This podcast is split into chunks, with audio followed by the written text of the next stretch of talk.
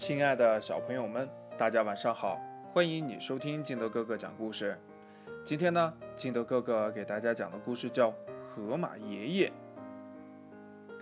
话说呀，河马先生是一位好客的老爷爷，无论谁来做客，他都会热情招待的。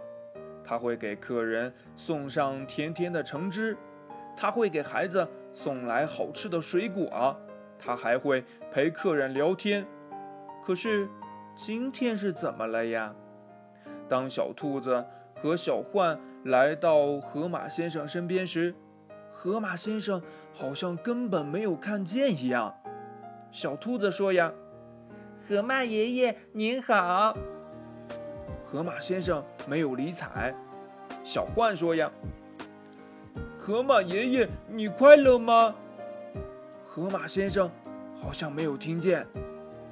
树上的一只蓝尾巴小鸟说呀：“河马爷爷，河马爷爷，你没瞧见两位小客人吗？”啊，没有啊。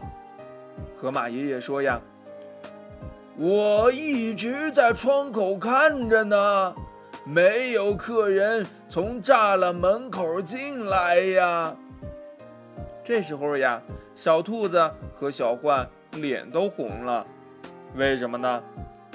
因为呀，刚才他们是比谁跳得高，然后呢，从栅栏边上跳进来的。两位小客人呢，不好意思地走了出去，他们呀，重新从栅栏门走了进来。这一次呀，河马先生热情地欢迎了他们。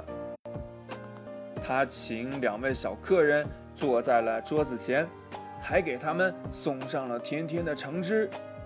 趁河马爷爷转身去拿水果时，小兔子和小獾悄悄地交头接耳说呀：“从栅栏上跳进来的客人是不受欢迎的。”故事讲完了，亲爱的小朋友们，听了这个故事呀，我们就知道了，从栅栏上跳进来的客人是不受欢迎的，为什么呢？